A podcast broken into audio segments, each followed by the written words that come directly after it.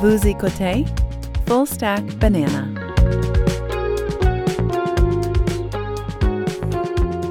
Hey, comment ça va, Alex? Ça va, ça va.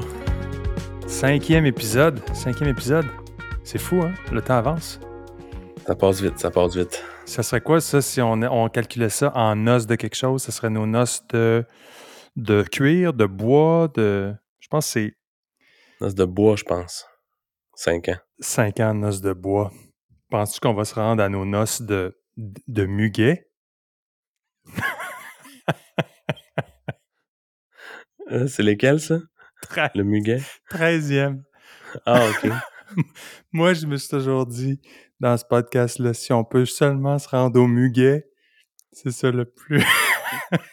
C'est là qu'on on est prêt. On sait qu'on est, on a, on est des vrais podcasters. C'est ça.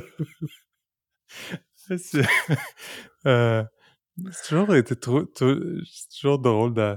Je sais pas d'où ça vient, cette affaire-là. Un jour, il faudra peut-être que je fasse un peu de recherche sur ces histoires-là de noces de quelque chose, mais je regarde ouais. ça sur un site... Euh, noces... Il y a dix-neuf ans de mariage, c'est une noce de cretonne. Ça me fait penser... Faut que crétonne. Je raconte.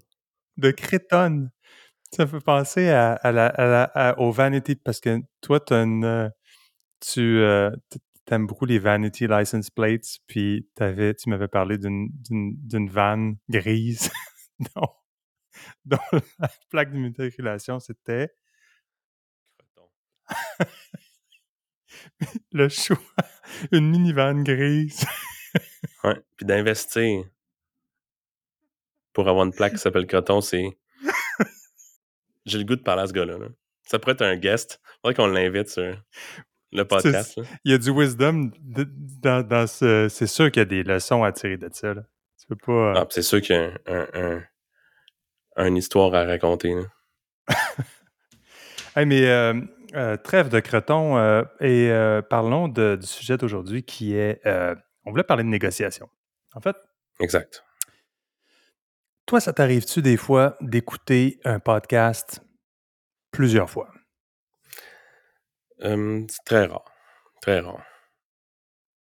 Moi, il y en a un qui j'écoute au moins une fois par année. OK. C'est-tu? Et ça, et ça a à voir avec la négociation. C'est, euh, c'est un podcast de, de euh, James Altucher et, euh, et euh, c'est l'épisode, je ne me souviens plus lequel exactement, mais c'est avec Chris Voss. Chris Voss, c'est un, euh, un ancien euh, négociateur d'otages du F B I. Et euh, Voss a écrit un livre euh, en deux mille seize, je pense publié en deux mille seize, mais je pourrais, être, euh, je pourrais me tromper là-dessus, mais qui s'appelle euh, Never Split the Difference. Puis, euh, essentiellement, ce qu'il a fait, c'est qu'il a transposé les idées qu'ils, a, qu'ils ont développées euh, à travers euh, leur pratique de hostage negotiator. Et ils ont appliqué ça un peu plus. Ils ont démocratisé un peu les idées. Puis, et euh, c'est un... C'est un euh, C'est un podcast que j'ai, euh, j'avais écouté euh, donc euh, en deux mille seize. J'étais d'ailleurs au Japon. Euh, euh, et et euh, euh, c'est drôle comment, euh, comment quand on écoute quelque chose en audio, que ce soit une chanson ou bien euh, un podcast, comment on est immédiatement retransporté. Je ne sais pas si ça te fait ça, toi, mais je sais exactement où j'ai écouté un podcast. Je, je ouais, peux me ouais. souvenir des éléments. Ça, ça peut être dans un gym, ça peut être à un pays X, dans des circonstances. Je, je peux me replonger là-dedans. Exactement, c'est la même chose sur la musique. Ça te fait-tu la même chose? Euh, ben, vu que comme je réécoute pas souvent les podcasts, avec des podcasts, c'est plus rare, mais de la musique, définitivement. Hein?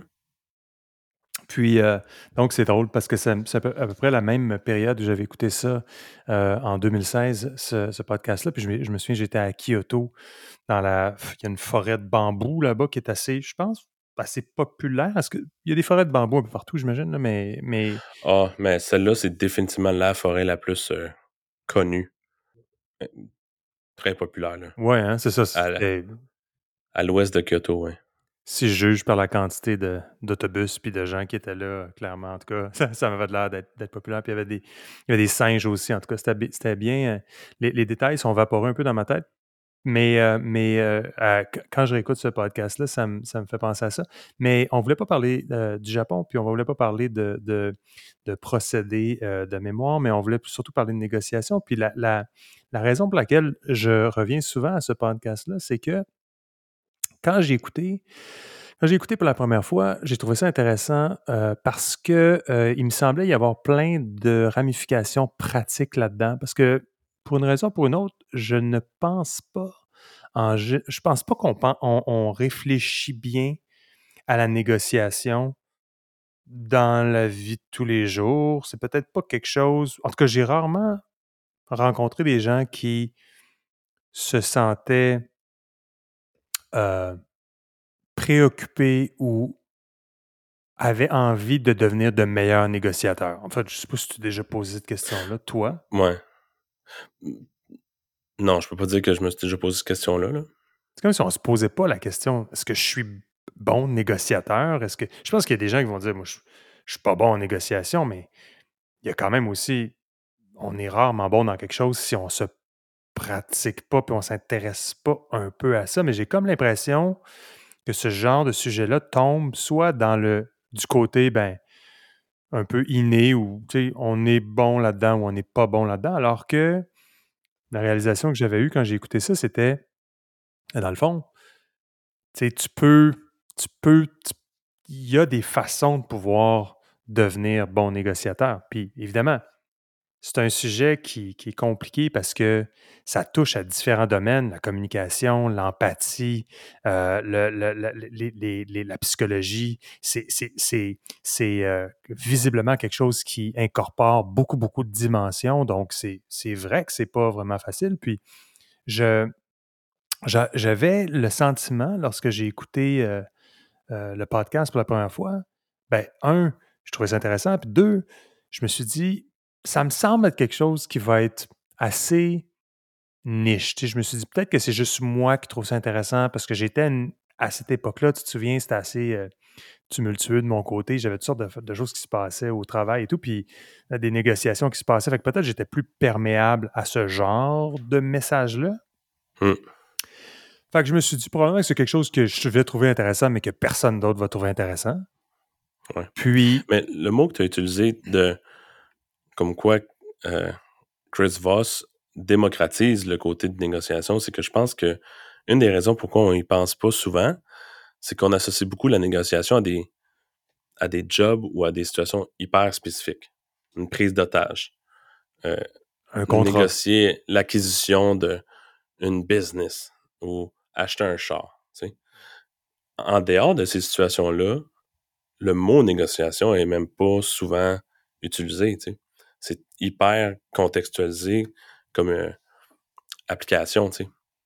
Sauf que qu'est-ce qui est intéressant, c'est que tu, en, en, en regardant ce que Chris Voss dit, c'est que tu réalises que on, pratiquement à tous les jours, on passe dans des processus de, disons, micro-négociation, que ce soit dans avec nos enfants, des conjoints, conjointes, et cetera, des amis, euh, choisir une place où aller souper ou des choses aussi triviales que ça. Tu peux voir des applications de négociation. Exact. Puis, ou à tout le moins des gens qui sont peut-être plus prone ou plus enclins à être des euh, bons, négocia- bons négociateurs, si on peut voir. Tu sais?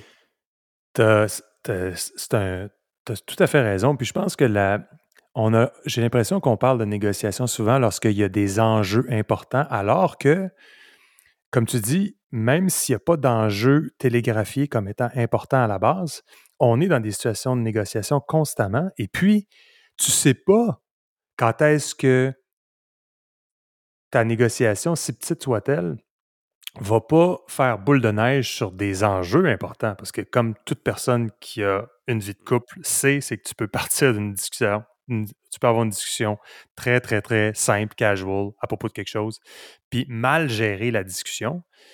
Puis, tout à coup, ça, ça tombe en une, une, une, une querelle importante. Puis je, je, ça, je, c'est, c'est quelque chose qui, effectivement, je, je pense que la, la... Et c'est pour ça que je, je le réécoute chaque année, parce que je réalise chaque année que j'en ai oublié bien des éléments, puis que j'en mets pas en application. Puis je suis comme, ah oui, c'est vrai, il faudrait que j'applique plus ces trucs-là. Puis comme je te disais, je pensais que, vraiment que ça allait être pour moi un peu quelque chose de niche, puis que ça allait intéresser personne.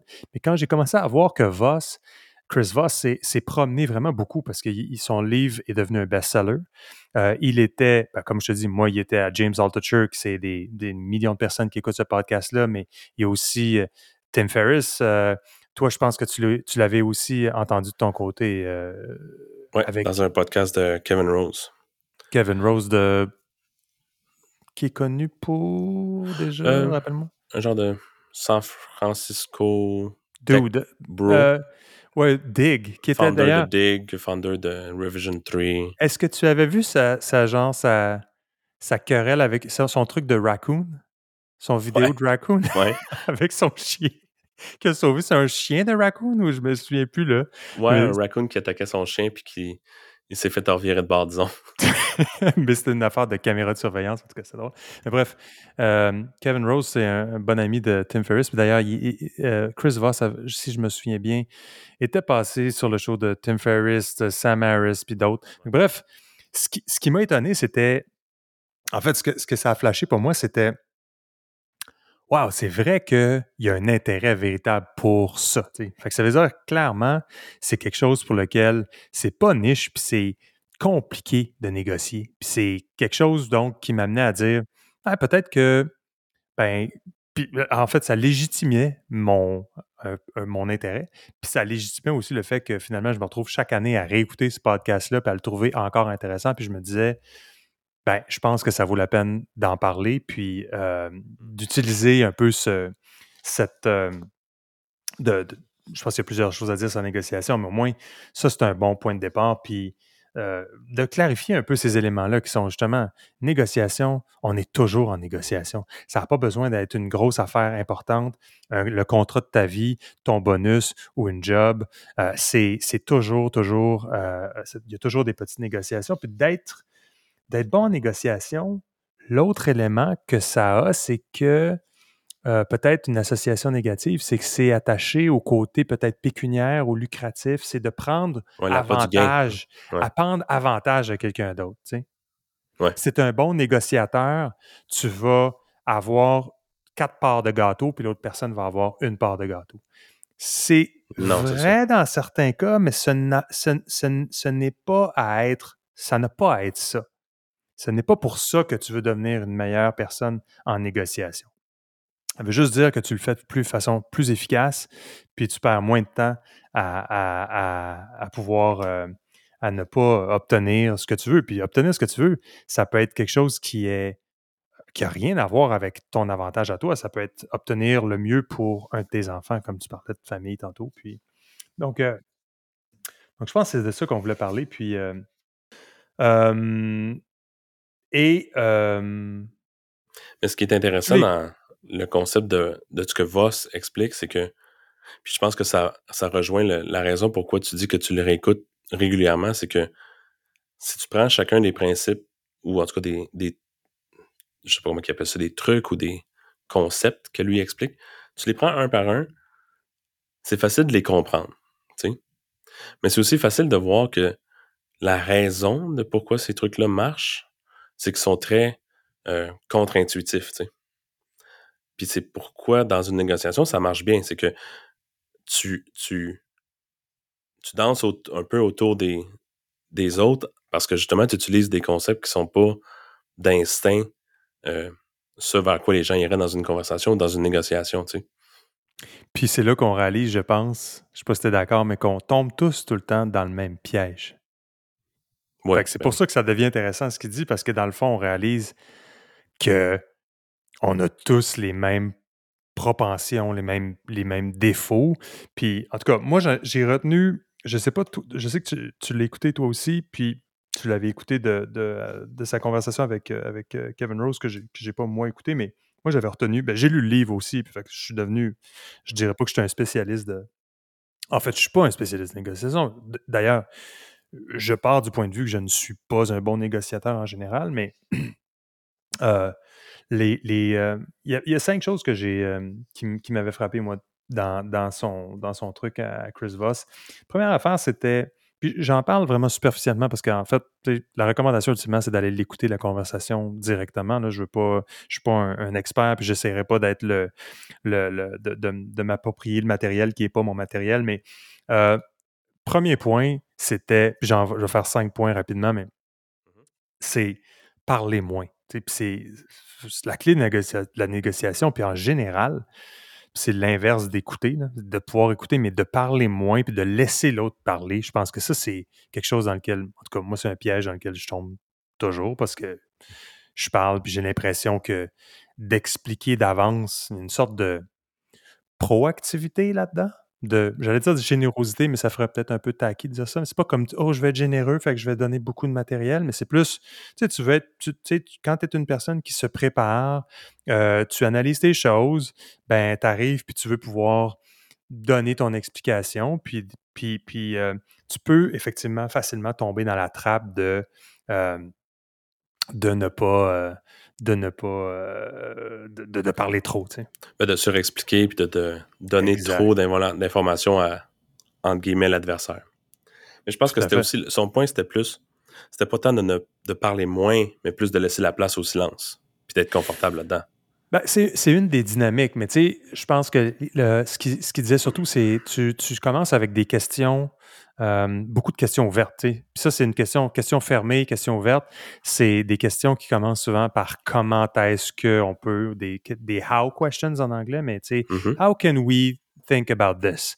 How can we make this happen? Puis c'est le genre de questions-là qui amènent à une sorte d'inconnu. Fait que c'est sûr que c'est moins précis que des questions fermées. Qu'est-ce qu'on va faire demain matin?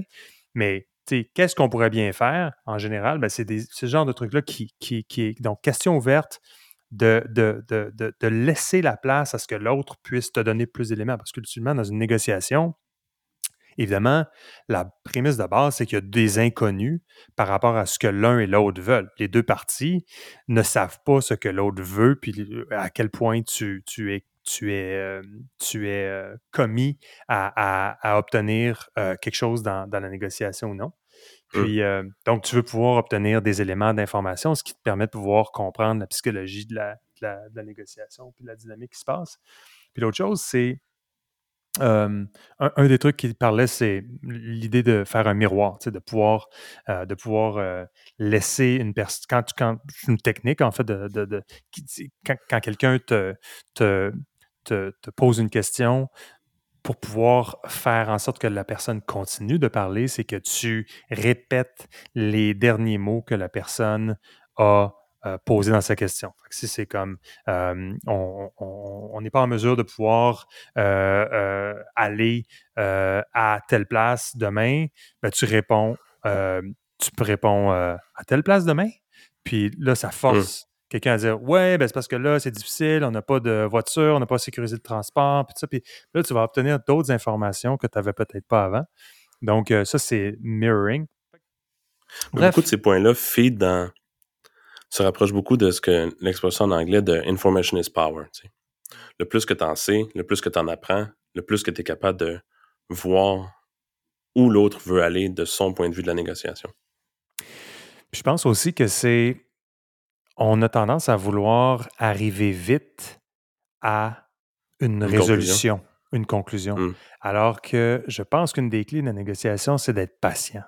Puis c'est d'être, puis de faire jouer le temps à ton avantage parce que tu obtiens ultimement les éléments dont tu as besoin pour pouvoir te positionner dans la négociation. Tu sais. Puis je pense que ça, c'est un défaut qu'on a souvent, c'est l'espèce de négociation rapide. On fait quelque chose, le plus on est capable de, d'arriver à euh, obtenir un oui de l'autre personne sur ce qu'on veut, ben le mieux c'est. Tu sais. Ça, c'est d'ailleurs ça, le c'est... Deux, c'était un ouais. deuxième point qui est intéressant. C'est un point que moi, je remarquais quand j'écoutais lui parler de ses expériences de négociation. J'étais surpris de voir à quel point on a une, une image très hollywoodienne de la négociation, surtout dans les situations de prise d'otage où, où tout a l'air de se dérouler extrêmement vite. Mais quand lui parle de ses expériences de négociation, c'était genre, oh, on, on parle avec le, le, le kidnappeur, si on veut, mm-hmm. puis OK, on, c'est beau, c'est beau, puis là, il lui reparlait le lendemain, tu sais. Puis mm-hmm. c'était sur des journées que ça se faisait la négociation, puis c'est sur des semaines. Puis c'était quelque chose qui était comme, on voit pas ce côté-là, on voit pas le côté très longue haleine que les négociations peuvent avoir. Puis ça, vu qu'on a ce genre d'image-là de la négociation, pour le moment que ça impacte que les gens essayent de justement, comme tu dis, de vouloir arriver à la conclusion vite, ce qui fait qu'ils vont poser des questions fermées de genre, est-ce que tu veux ça?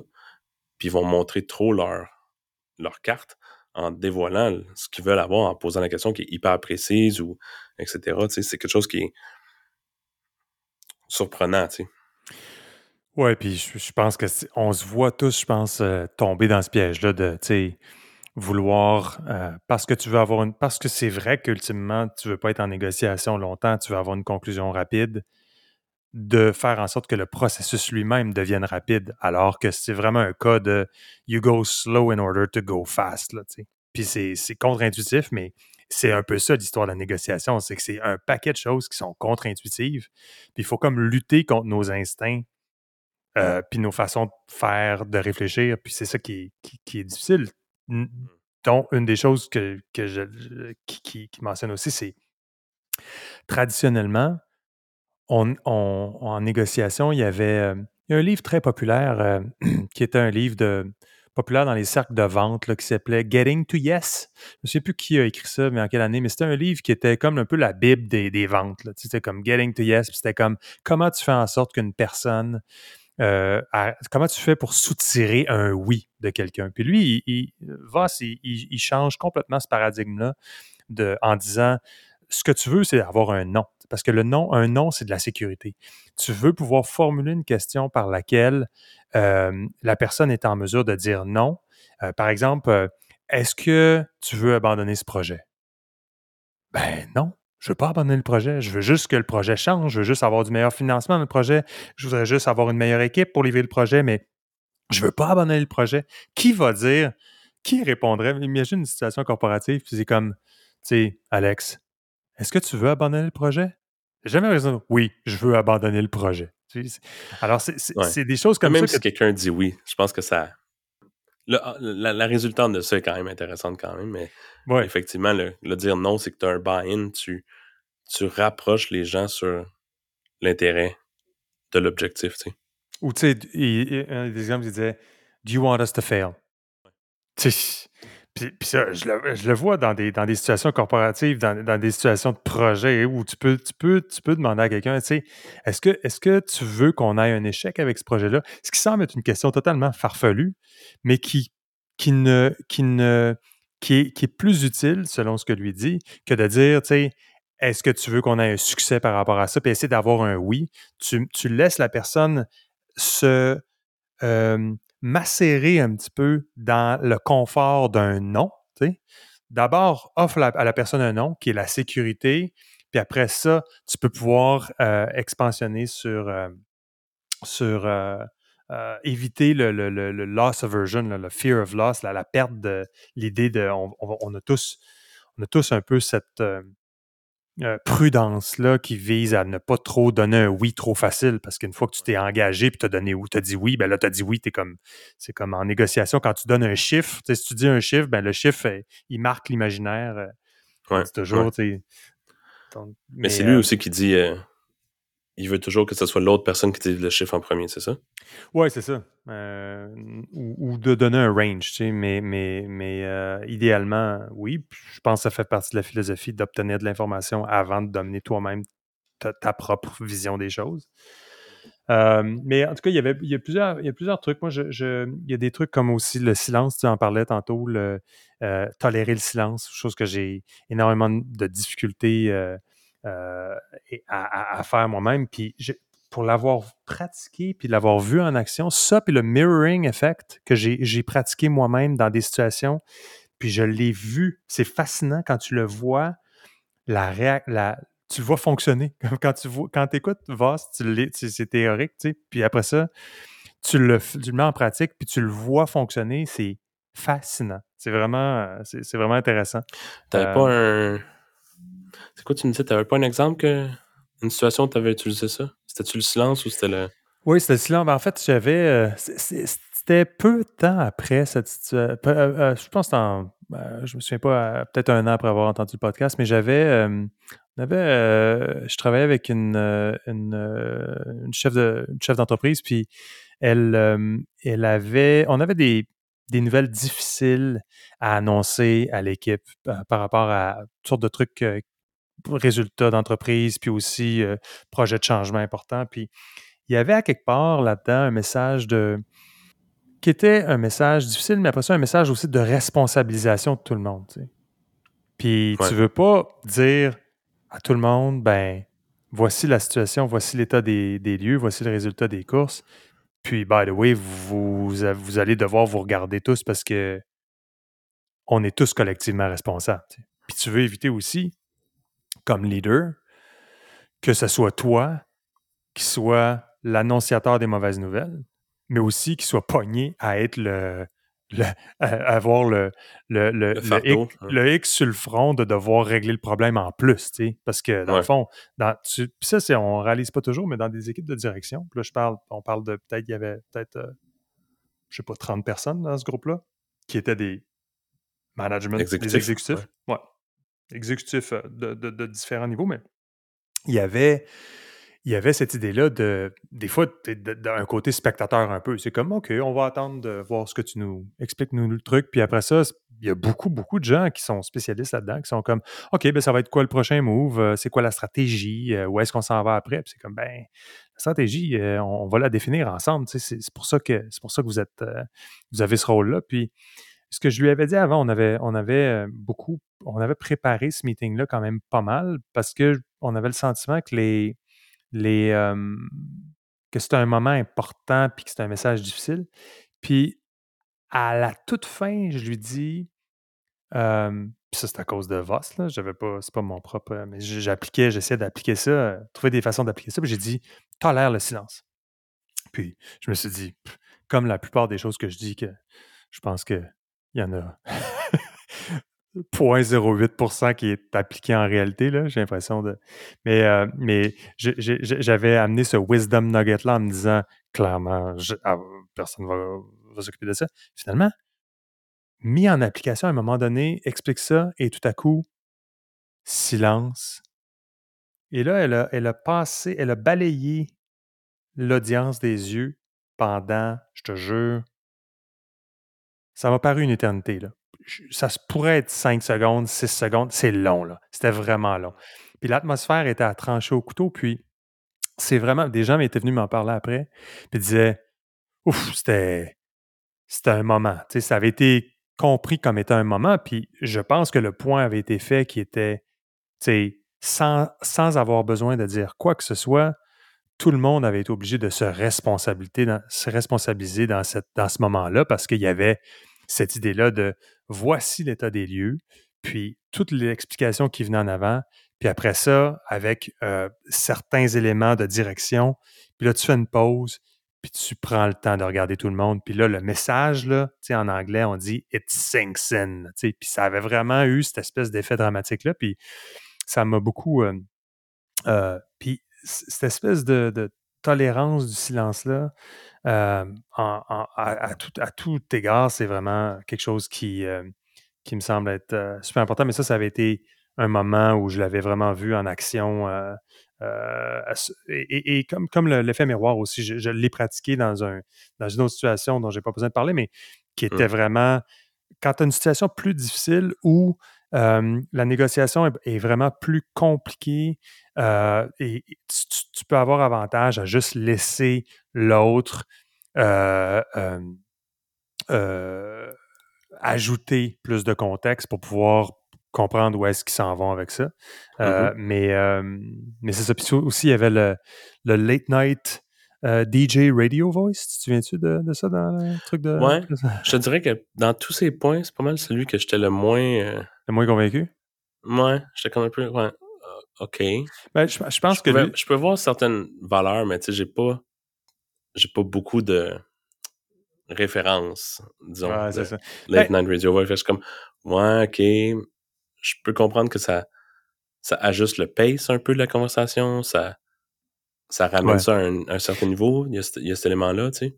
Ben, je pense que lui, ce qu'il dit, c'est que, dans le fond, à la base, tu utilises... Il parle de, d'utiliser une voix qui est quand même euh, friendly, playful, tu sais, d'avoir une, une voix qui, qui, qui... Mais, mais ce qui, ce qui explique à ce moment-là, c'est qu'à un moment donné, tu veux comme donner l'impression que t'es rock solid, tu sais. Puis c'est comme, je ne peux pas prendre, accepter un salaire de moins de cent mille dollars. Puis c'est cette espèce de, d'effet-là de, de, dramatique qui est comme, tu sais, c'est solennel. Tu sais, c'est vraiment comme, là-dessus, là, j'ai, j'ai, j'ai vraiment peu... Puis là, ça, ce qu'il dit, c'est que ça crée une confusion chez l'autre qui est comme, oh mon Dieu, là-dessus, je pense vraiment qu'on ne peut pas... Tu sais, il n'y a pas d'ouverture là-dessus. T'sais. Non, c'est vrai. C'est une bonne façon de montrer verbalement que je ne vais pas bouger de où je suis maintenant. Exact. Là, tu vois, tu le pratiques. Mais, mais en fait, si tu le fais tout le temps, ça ne marche pas. Mais si tu le fais non, à un moment sois, donné... C'est comme tout. Si tu fais chacun des affaires c'est trop, il faut que tu prennes ça à, à la bonne mesure. Tu sais. Dernier point sur Chris Voss, parce que là, il y a des gens qui vont dire, écoutons, ils n'ont rien d'autre à parler que de recracher ce, que, ce qu'ils ont écouté dans un podcast. Mais c'est le « that's right » versus « you're right ». Donc, c'est, c'est d'essayer de, de toujours arriver à essayer de faire en sorte que quelqu'un avec qui tu négocies puisse dire « c'est vrai, oui, je suis d'accord », plutôt que d'essayer de soutirer un « oui, tu as raison » que l'autre personne ne p- va pas vouloir te donner, parce que c'est la même chose que de vouloir soutirer un « oui ». Une, l'autre personne ne va pas vouloir te dire, tu sais, on a tendance à dire, est-ce que j'ai raison de dire, ou est-ce que est-ce que tu es d'accord pour dire que quand je dis ça, j'ai raison? La personne ne va pas nécessairement vouloir te dire, oui, tu as raison, parce que c'est d'admettre un point important dans une négociation. Fait que tu veux juste utiliser le « that's right » versus le « you're right ».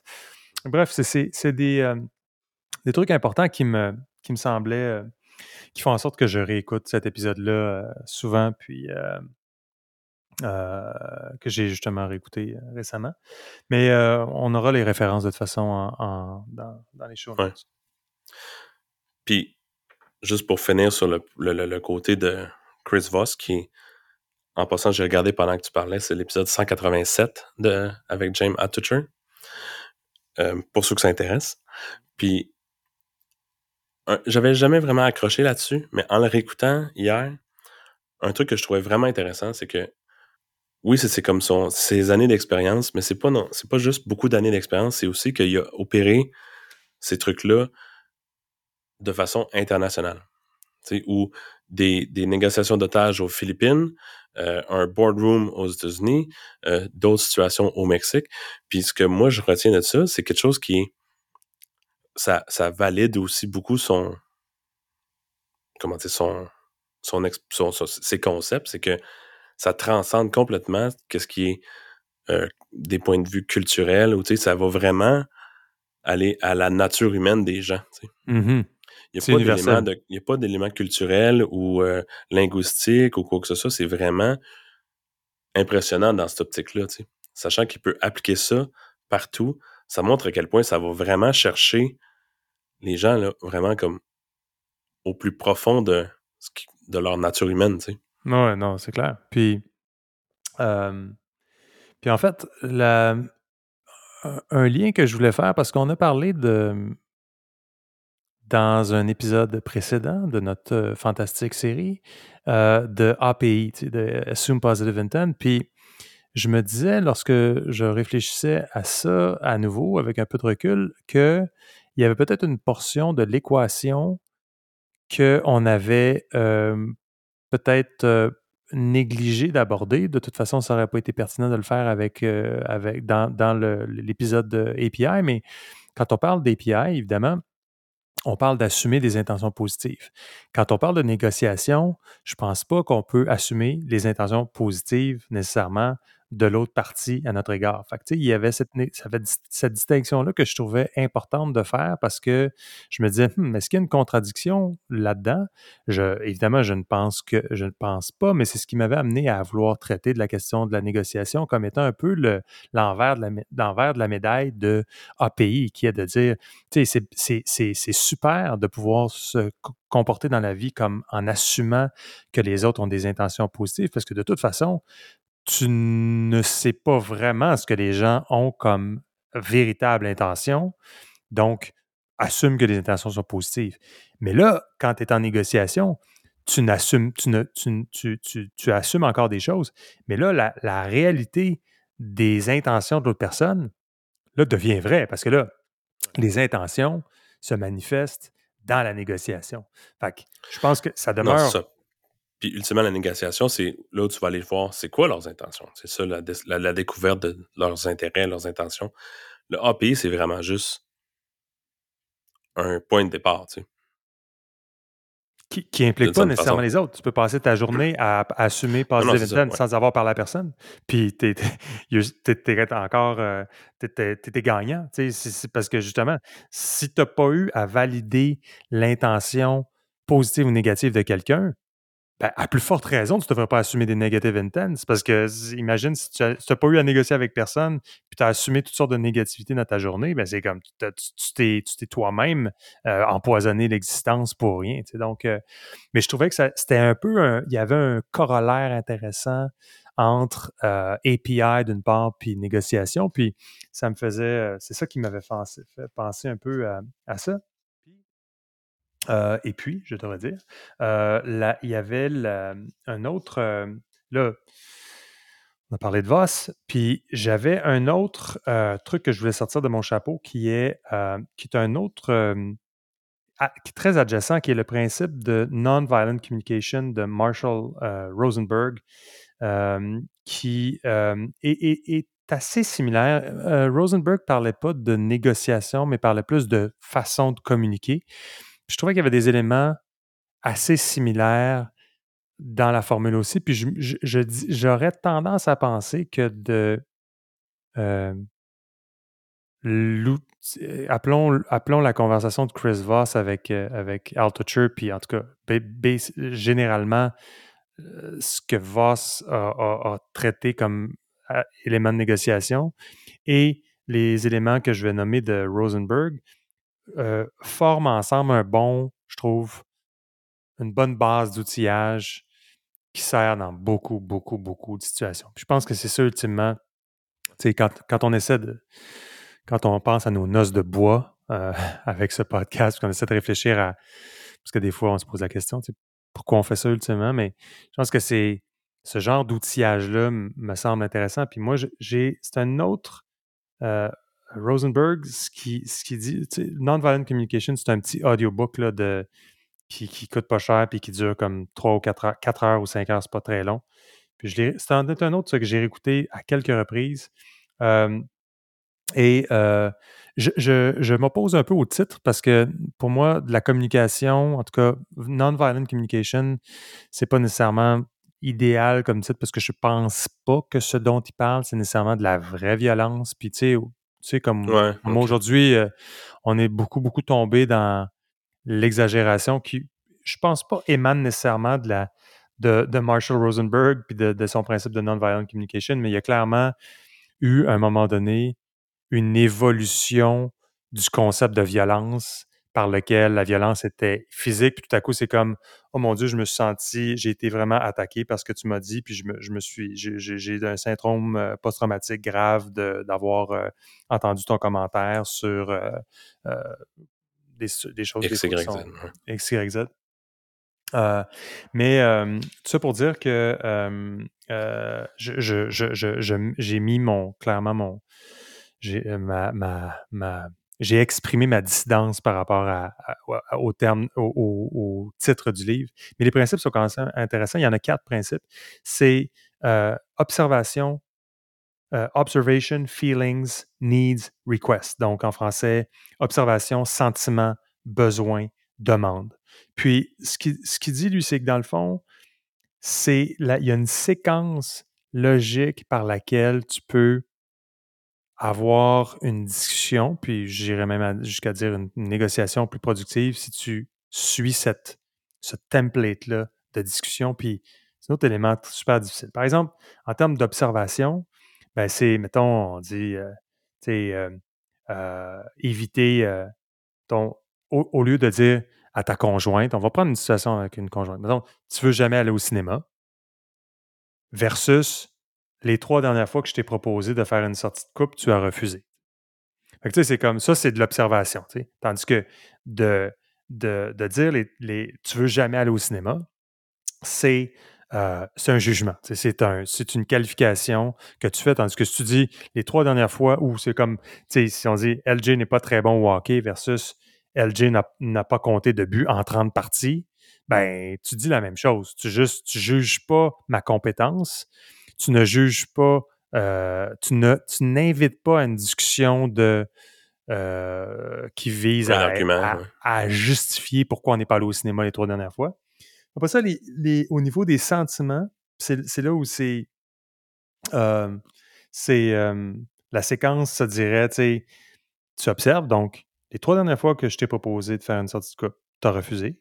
Ensuite de ça, le, l'exprimer le feeling, ça serait je suis déçu qu'on ne fasse pas beaucoup d'activités ensemble. Donc, une espèce de, de, de, de nommer le feeling. Puis, euh, Chris Voss parle de ça aussi dans, quand il parle de labeling, euh, donc de nommer un sentiment. Ensuite de ça, euh, besoin. Donc, j'ai besoin de savoir que tu... C'est drôle, c'est drôle parce que je parle de ça puis ça fait vraiment... Quand je le lis, parce que c'est mes notes, je les ai écrites, puis quand je les ai écrites, j'ai écrit ça comme note, c'était bien correct, mais quand je le lis, ça fait vraiment weird de, de décrire une situation de couple. Là. Ça fait vraiment cheesy. Euh, je pense qu'on est, on est, euh, on est pas loin des... On est dans les, les noces de... Je sais pas quoi, mais... Mais, euh, euh, mais cette, cette, euh, disons, ces quatre points-là, observation, feeling, euh, besoin, demande, Euh, c'est super, euh, super intéressant. Donc, je, je recommande euh, forcément, en fait, je, honnêtement, je, je pense que tu devrais, tu devrais l'écouter. C'est, c'est, c'est pas quelque chose qui est compliqué. Tu vas écouter ça pendant trois heures euh, assez euh, rapidement avec euh, à, à vitesse euh, deux X, mais des principes quand même euh, intéressants qui, qui, sont, euh, qui sont expliqués là-dedans. Donc, euh, donc euh, en gros, c'est ça, en fait. Euh, je ne sais pas s'il y a vraiment d'autres choses. Le temps file, puis on a parlé plus longtemps que je pensais qu'on le ferait ultimement. Euh, mais euh, négociation me semble être un, un élément important, utile, permanent, constant. Puis, euh, je pense qu'on peut tous gagner à être, à être de meilleurs négociateurs, puis essayer de, d'enlever la stigmatisation autour de cette idée de négociation-là comme étant quelque chose qui est, euh, qui est euh, juste réservé aux professionnels de la négociation, euh, à ceux qui sont des vendeurs, puis euh, qu'on peut tous devenir un peu meilleurs en négociation. En fait, moi, je pense qu'on peut tous euh, se souhaiter ça d'une façon ou d'une autre. Qu'est-ce que tu en penses? Euh, oui, effectivement. Je suis vraiment d'accord avec toi. Alors, euh, ben c'était l'épisode cinq de Full Stack et euh, on se reparle bientôt. C'était Full Stack Banana. Je m'appelle Louis-Jacques Darvaux. Merci d'avoir été là. Vous pouvez vous abonner sur Apple Podcasts, Spotify ou votre application de podcast préférée. Si vous appréciez ce qu'on fait, évaluez-nous et laissez un commentaire sur les plateformes concernées. Ça aide d'autres personnes à trouver l'émission. Sur le web, on est à full stack banana point com où vous pouvez trouver les références et liens pertinents. Si vous avez une question existentielle, soumettez-la, on va essayer d'y répondre. On est aussi sur Instagram, at full stack banana. Merci et à la prochaine.